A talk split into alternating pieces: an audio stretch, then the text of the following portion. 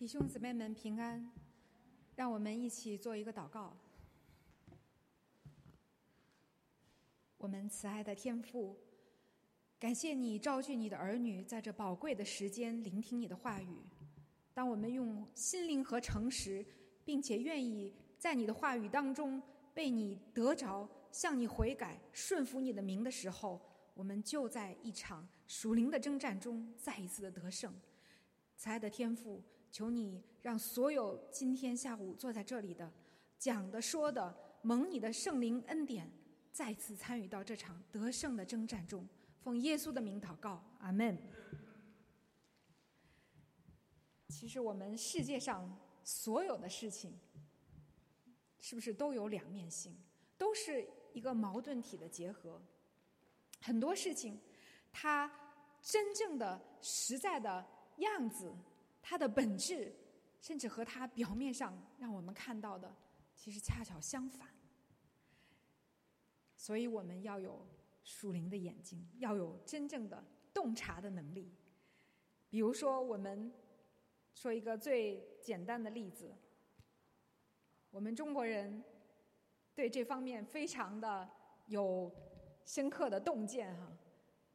要不然，人家西方人就很喜欢我们东方的哲学。我们东方都是知道阴阳的转换。我们说上善若水，水是最柔软的，但是其实水是最有力量的。没有什么地方水是去不了的。任何的事情，任何的生命离了水都没有办法存活。我们中国人还讲到说，这个塞翁失马，焉知非福。祸福都是互相转化的，尤其是对我们基督徒来说，我特别深刻的一个感受就是：哎呀，真的，当我们拥有神的恩典，当我们神祝福我们的时候，但是我们稍微疏忽大意、骄傲，觉得自己很了不起的时候，很多时候束束缚瞬间能够成为我们灵命成长的一个障碍，但是往往。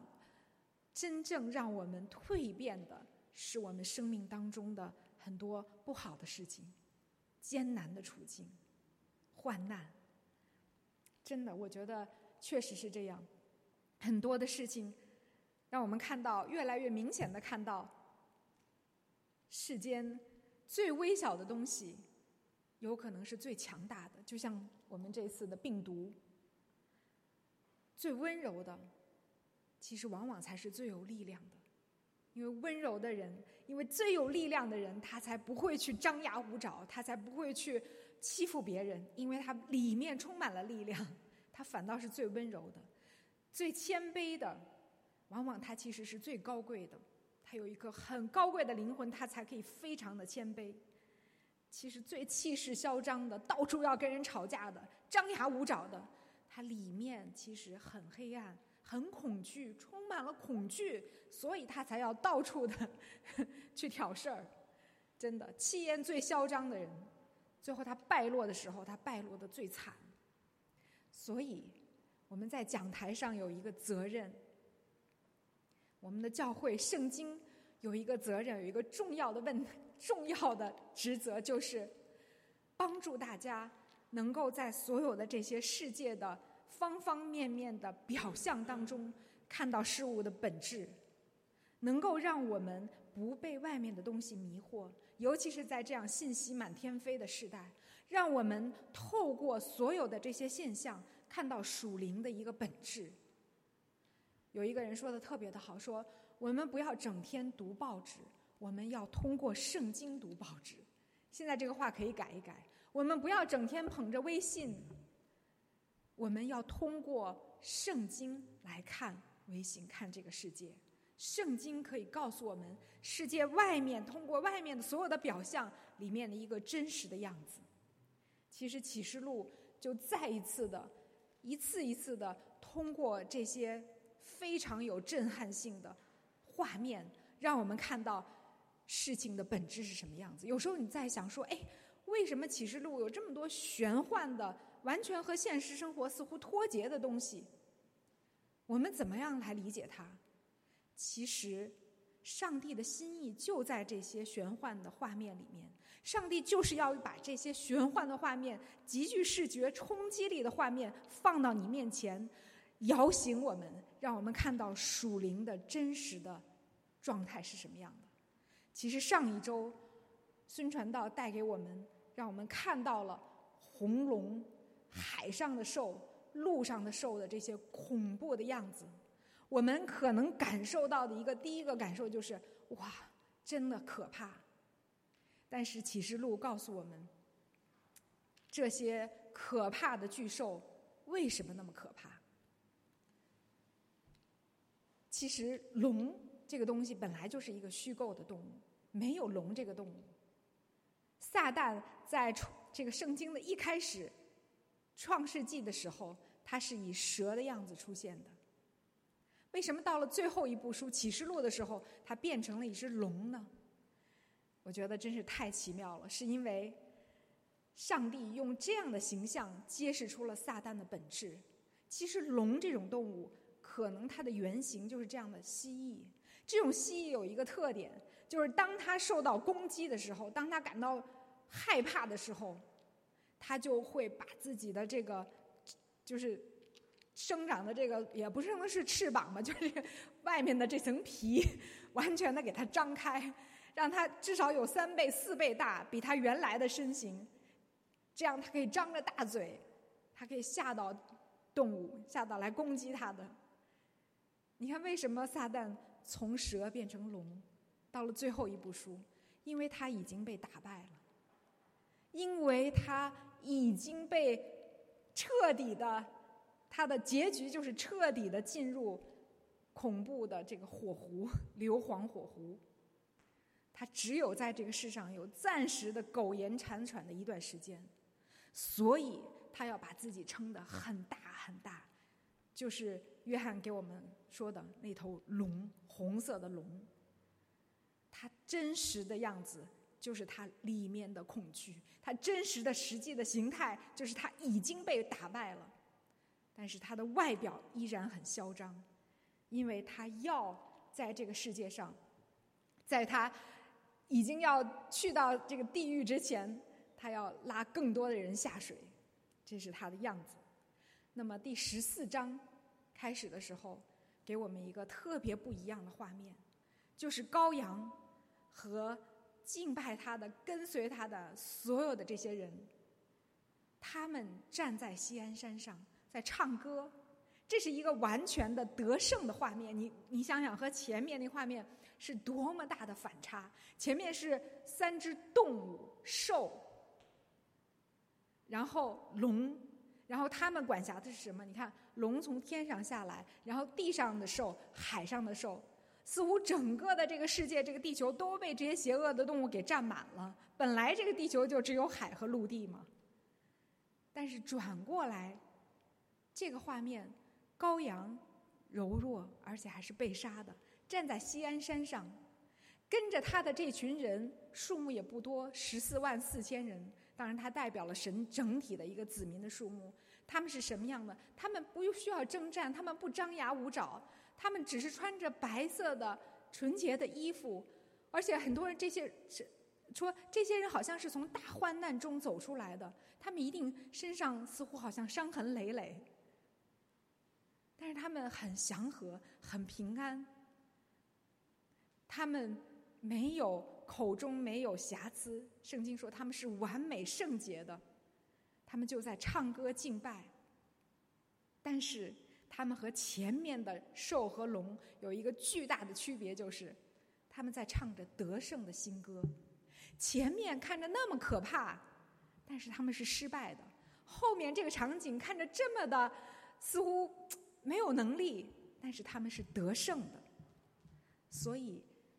启示录再一次的给我们揭示了这个属灵的真相，让我们看到真正的得胜的君王他是什么样的？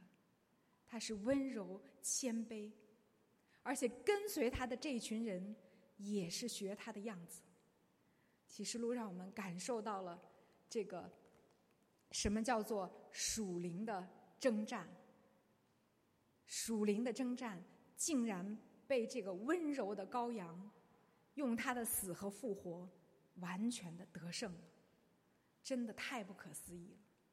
所以这也就给我们一个提醒：我们作为基督徒，在这个世界上，我们现在平平安安的坐在这儿，我们似乎吃喝拉撒睡生活跟世人没有区别，做着同样的事情。但是表面上看是这样，实际上这是一场灵界的征战。我们所有的人都参与在这场灵界的征战当中。我们到底怎么样去打赢这场征战呢？所以启示录告诉我们了几个非常重要的点。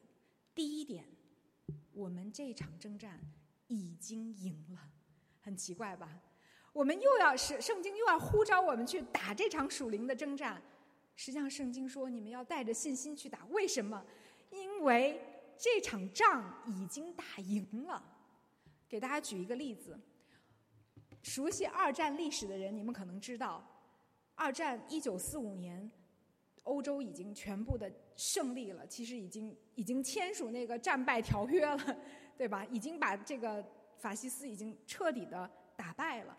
但是欧洲大陆解放彻底解放是在一九四七年两年之后，所以在这两年当中，就好像我们现在所处的这个敌人。撒旦已经被彻底的打败了，但是他的残余的势力，他苟延残喘的时候还要有一段时间，所以圣经呼召我们要加入这个得胜的队伍，去打一场得胜的仗，这是第一点。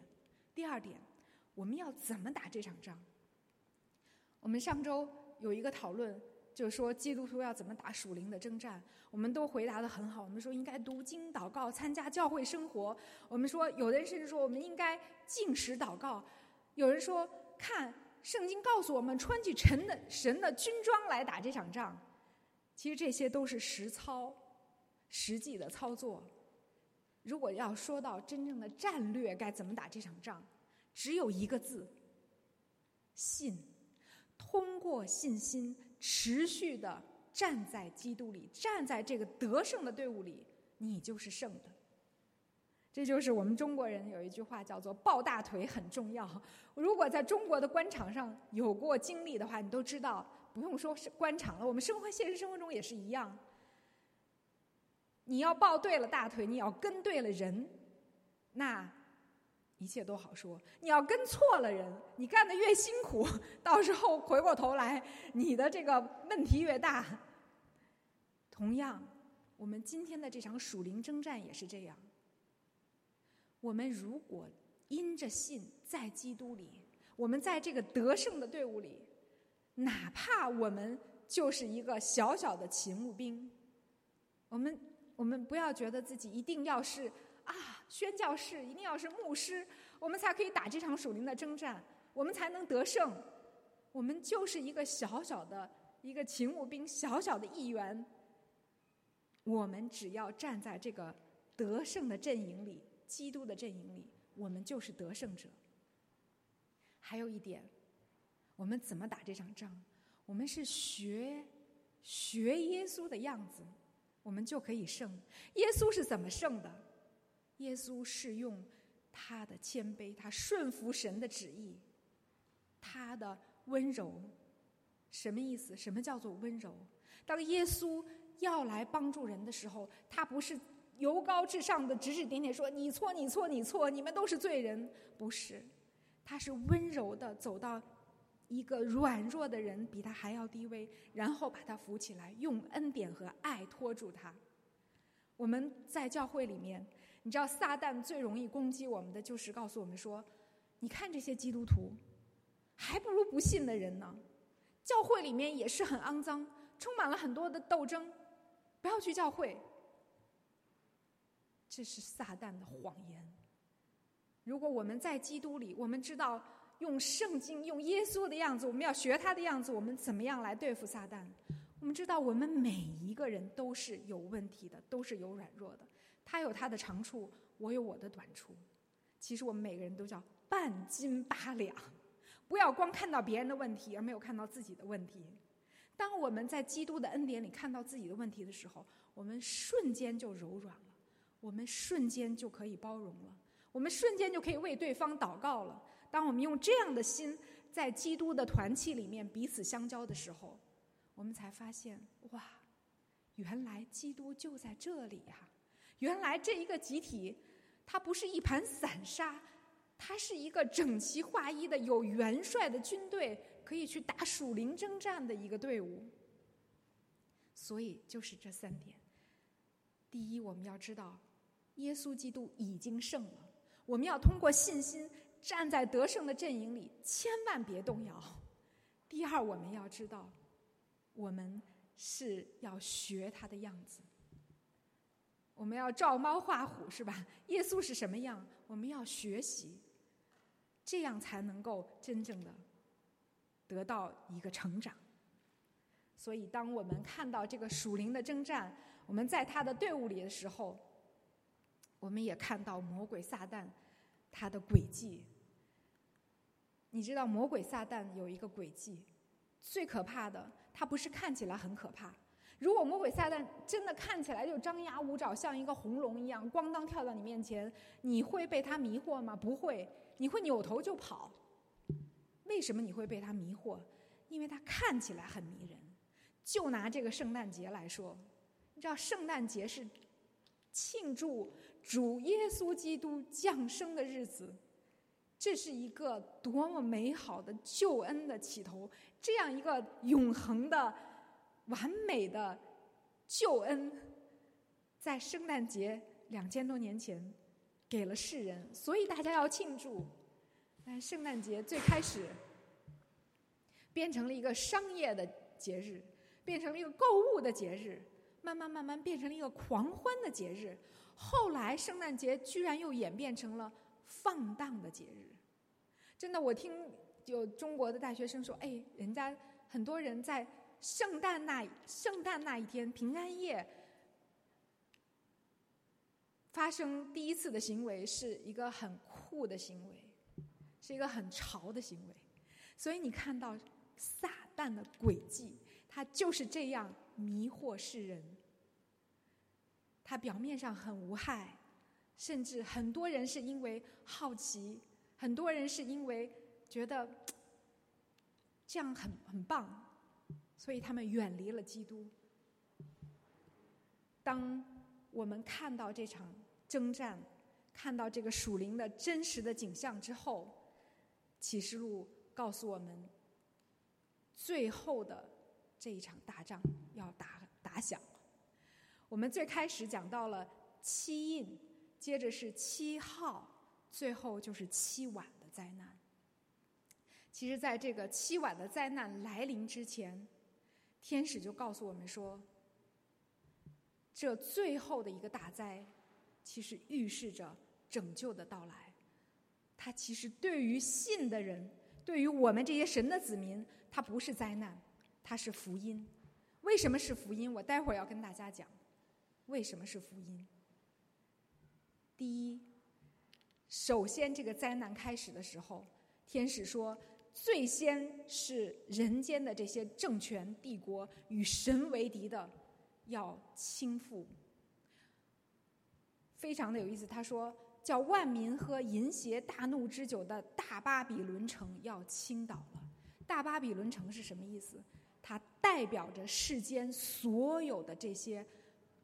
人间的强权的政治，与神为敌的强权，为什么说他是让万民喝淫邪大怒之酒呢？你没有看到现今是是不是就是这样？这个政权控制着国家的舆论、经济各种，然后他实际上就在给万民洗脑，通过他的媒体。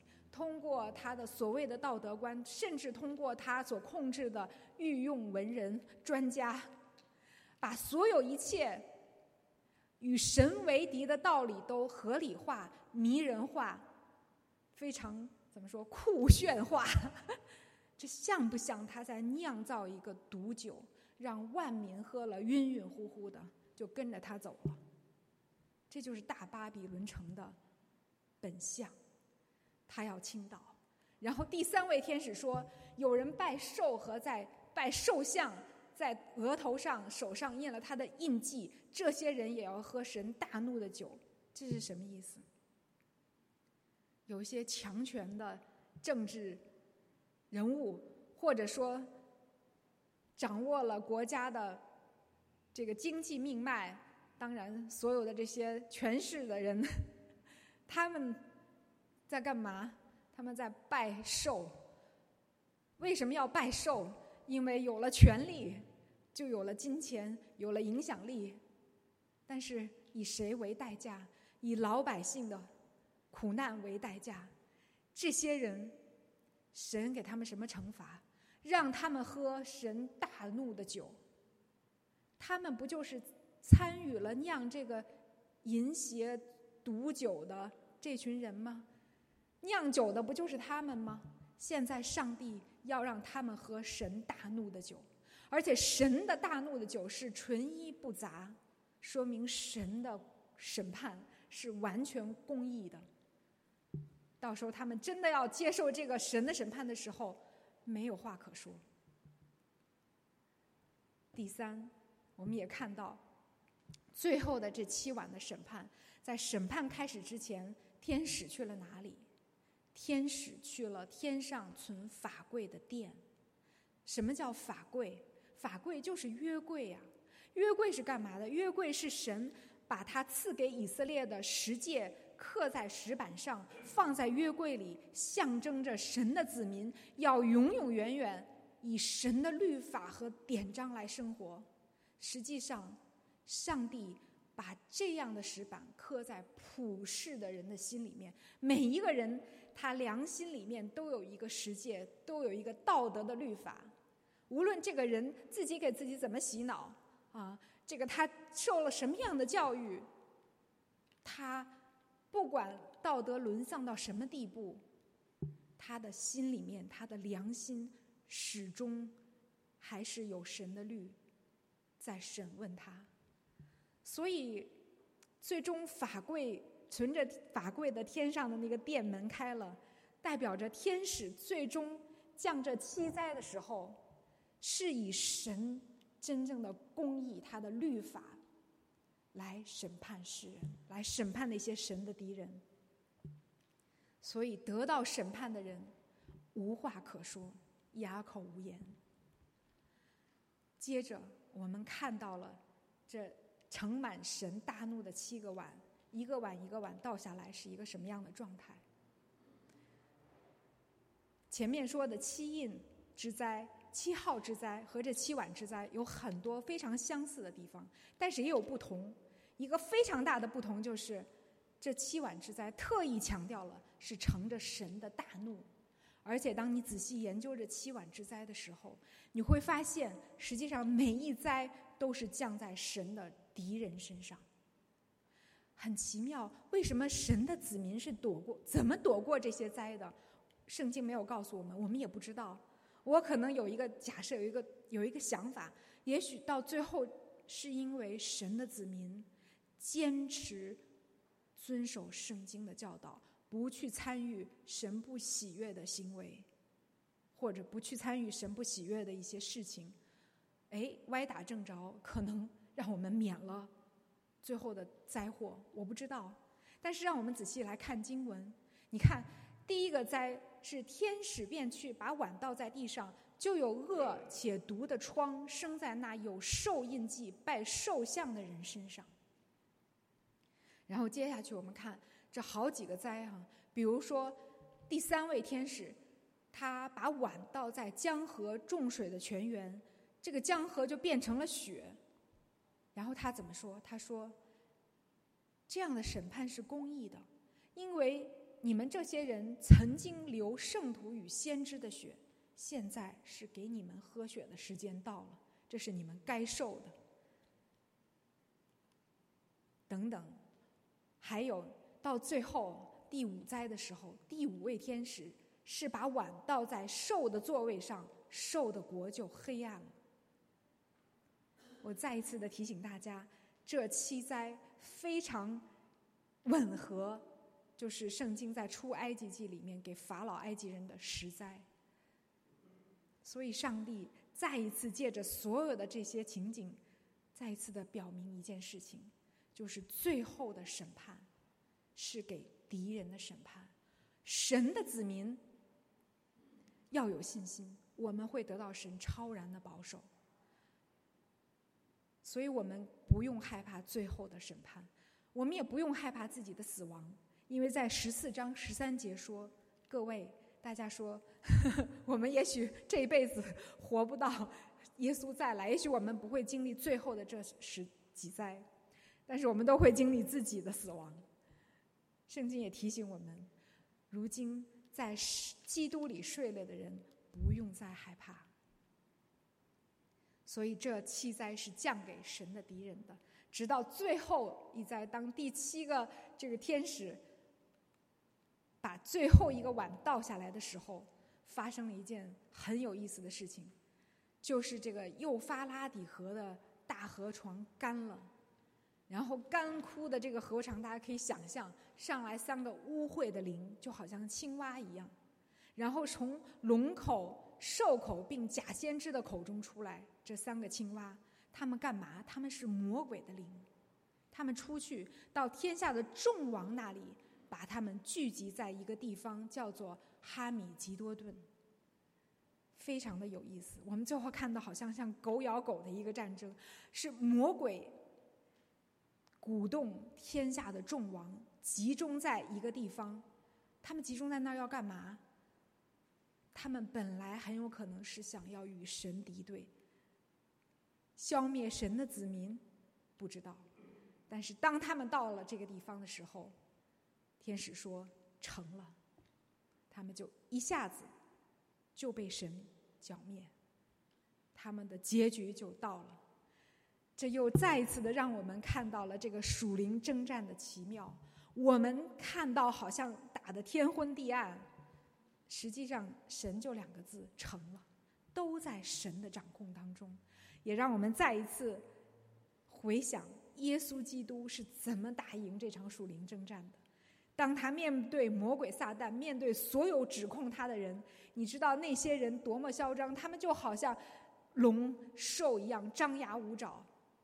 用带着铁钉的皮鞭抽打耶稣的身体，把他钉在十字架上，还要吐吐沫给他，还要笑话他说：“看呐，这个人，他以为他是神的儿子，看他今天这么惨的挂在这儿，他连自己都救不了，他能救谁？”